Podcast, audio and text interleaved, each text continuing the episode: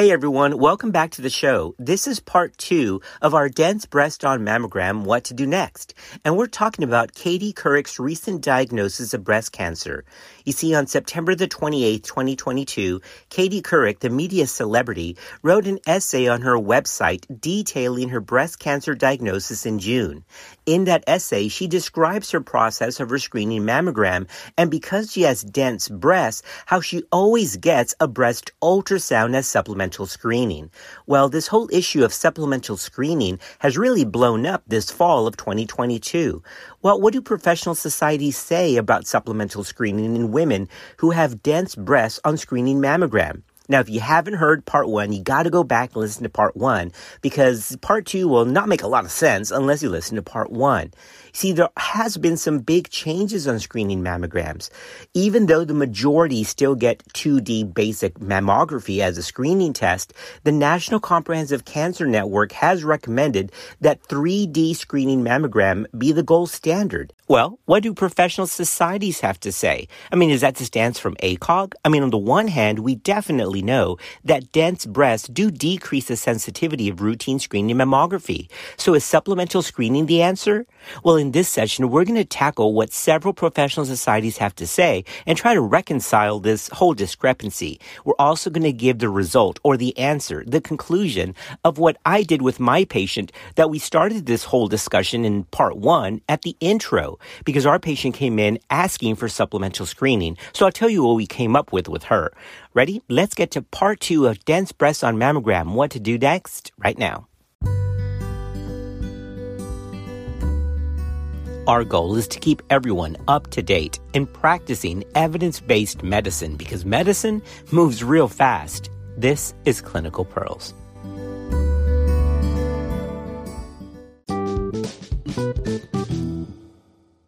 Another day is here, and you're ready for it. What to wear? Check. Breakfast, lunch, and dinner? Check. Planning for what's next and how to save for it? That's where Bank of America can help. For your financial to-dos, Bank of America has experts ready to help get you closer to your goals. Get started at one of our local financial centers or twenty-four seven in our mobile banking app. Find a location near you at bankofamerica.com slash talk to us. What would you like the power to do? Mobile banking requires downloading the app and is only available for select devices. Message and data rates may apply. Bank of America N A, member F D I C. When you need mealtime inspiration, it's worth shopping Kroger, where you'll find over thirty thousand mouth-watering choices that excite your inner foodie. And no matter what tasty choice you make, you'll enjoy our everyday low prices, plus extra ways to save, like digital coupons worth over six hundred dollars each week. You can also save up to one dollar off per gallon at the pump with fuel points. More savings and more inspiring flavors make shopping Kroger worth it every time. Kroger, fresh for everyone. Fuel restrictions apply. We do look to professional societies for guidance and for advice, right? Now remember, these are just guidelines. Nothing is hard and fast. Very few things are statutes in medicine. These are guidelines. These are recommendations. But we're going to cover four of these recommendations from four different professional societies and organizations. So we're going to start with ACOG. Then we're going to talk about the U S Preventive Service Task Force. We're going to talk about the stance from the American Cancer Society. And we'll wrap it up giving you the stance from the American College of Physicians. Now, remember, we're going to cover these four different societies or professional organizations, their opinion on supplemental screening. And then I'm going to tell you what we came up with for our patient. All right. But more importantly, right after we cover those four different opinions, I'm going to give you the why, why their stance is what it is. So let's get started with ACOGs right now. As of November twenty twenty-two, the A C O G does not recommend supplemental screening for women with dense breasts who do not have any additional risk factors for cancer and who are asymptomatic. So that's the first clinical pearl.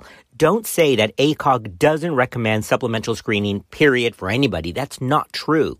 ACOG does not recommend supplemental screening in patients with dense breasts when they have no risk factors for breast cancer and they are asymptomatic. So don't forget those caveats. This is stated in the ACOG Committee Opinion number six twenty-five, which was reaffirmed back in twenty seventeen. In this committee opinion, the A C O G states, quote, current published evidence does not demonstrate meaningful outcome benefits. In other words, no reduction in breast cancer mortality with any supplemental test. So screening alone should be sufficient. In other words, don't go and do any other tests just because you find that they have dense breasts on the report, unless there's other issues going on. Remember, if they have high risk factors, obviously if they're B R C A, or if they're symptomatic, this does not apply, so don't forget those caveats. A C O G also states, quote, evidence is lacking to advocate for additional testing until there's clinically validated data that indicate improved screening outcomes. It also goes on to say, quote, the college strongly supports additional research to identify more effective screening methods that will enhance meaningful improvements in cancer outcomes for women with dense breasts and to minimize false positive screening results.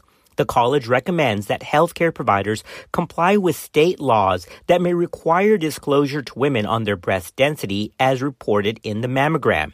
It also states that as of right now, it can't pick one kind of screening test over the other. In other words, it doesn't endorse breast tomosynthesis or three D screening mammo as the first line go-to, even though it was recommended by the National Comprehensive Cancer Network. Yep, A C O G still kind of likes regular old two D mammogram, but the truth is there is something better. three D digital tomosynthesis is much more sensitive, and it is recommended by the N C C N. So just keep that in mind. Oh, A C O G, I really wish you would just endorse, go on and do it for three D breast tomosynthesis. But anyway, things are changing. Just want to let you know. But as right now, that is the last stance. Now remember, this hasn't been changed since it was last reaffirmed in twenty seventeen. All right, that's the end of that. Now let's talk about the U S Preventive Service Task Force. Well, they kind of have the same stance of A C O G. The U S P S T F states, quote, current evidence is insufficient to assess the balance of benefits and harms of adjuvant screening for breast cancer using breast ultrasound, M R I, digital breast tomosynthesis, or other methods in women identified as having dense breasts on an otherwise negative screening mammogram, end quote. All right, what's the chop, chop a translation there? Well, just get a regular mammogram and don't worry about it. Just have her keep her routine annual mammograms if she has dense breasts. Man, that's a big poop on the whole thing, isn't it? They just don't recommend anything. All right, sorry, just the way it is. What about the American Cancer Society? Okay, this is the American Cancer Society. I mean, they're all over this, right? I mean, they're the American Cancer Society. Well, they say the same thing that A C O G and U S P S T F said. The A C S states, quote, evidence is insufficient to recommend for or against yearly M R I screening or other modalities in women with dense breasts, end quote. And just to go ahead and do the spoiler right now, that's the exact same stance as the American College of Physicians, who states, quote, there's just insufficient evidence on the benefits and harms of screening strategies in women who have dense breasts, end quote. All right, so we've covered A C O G, the U S Preventive Service Task Force, the American Cancer Society, and the American College of Physicians. All of them, or none of them, I guess I should say, support supplemental screening in women just because they have dense breasts, as long as they have no additional risk factors and they are asymptomatic. Well, there you go.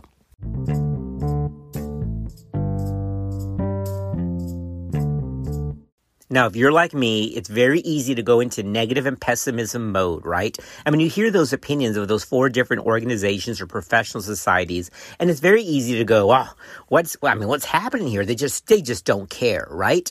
No, that's not it at all, is that we have to stick with the data. And it's true, if you add ultrasound to a routine mammography with a patient with dense breasts, you're going to pick up anywhere from one to three additional cases of breast cancer per one thousand.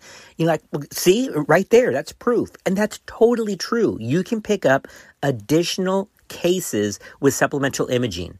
But if you look past that, here's the issue. Quote, as of now, we don't have evidence that supplementary screening reduces breast cancer mortality or improves quality of life, end quote. Well, that comes right out of the chair of the U S Preventive Service Task Force that made that recommendation. So it's all about having a bigger impact. Yes, we can possibly find additional handful of cases, But does it overall change their mortality? And the answer is it doesn't seem to. And that's really our endpoint.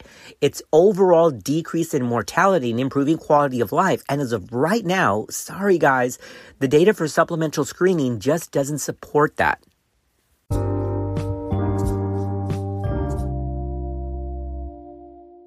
Okay, so I told you that I would tell you what we came up with with my patient. Remember, if you listen back in part one, in the intro, this whole thing started because a patient came in, had her first screening mammogram, and it was found to have dense breasts, and she asked for an M R I.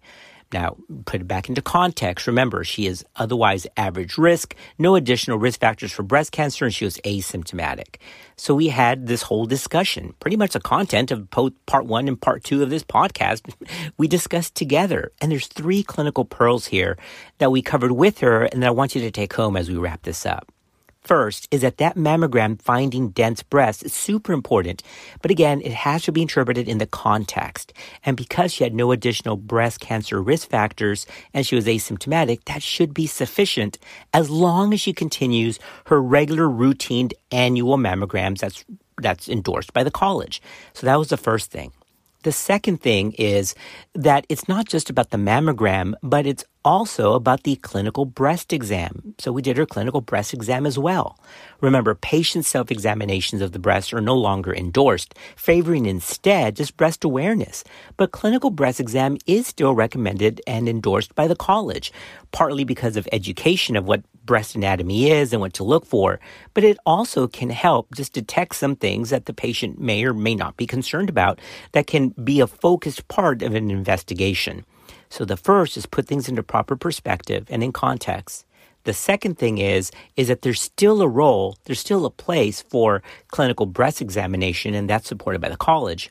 And then the third thing is that medicine moves fast. So I told the patient, look, as of right now, you've got four professional organizations and societies who are telling us that we don't have to order anything else, despite Katie Couric's well-intended message to seek a breast M R I. And so as of right now, the data is just not there. So those were our three different points that we addressed. We put into proper context. We talked about a clinical breast exam, which is what we did, and as well as breast awareness. And then we left it at the medicine data is ever evolving, but as of right now, it's just not indicated. And I'm very thankful. She was very good. She was very comfortable with that. She she felt she listened to. She felt more relaxed. And we made the commitment, both of us, that I would follow up in one year for her next screening mammogram. And by the way, yes, that was a three D screening mammogram, which is great. And, and I took comfort in that as well. But anyway, just personal perspective as to how we dealt with a patient asking for supplemental screening, not just any supplemental screening, but a big one, breast M R I, when it probably was just not indicated.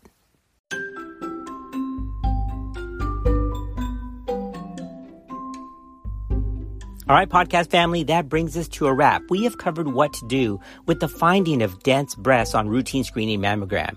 I do hope you found this podcast helpful. We're thankful for you. And as always, we're glad that you're part of our podcast family. We'll see you next time on Clinical Pearls.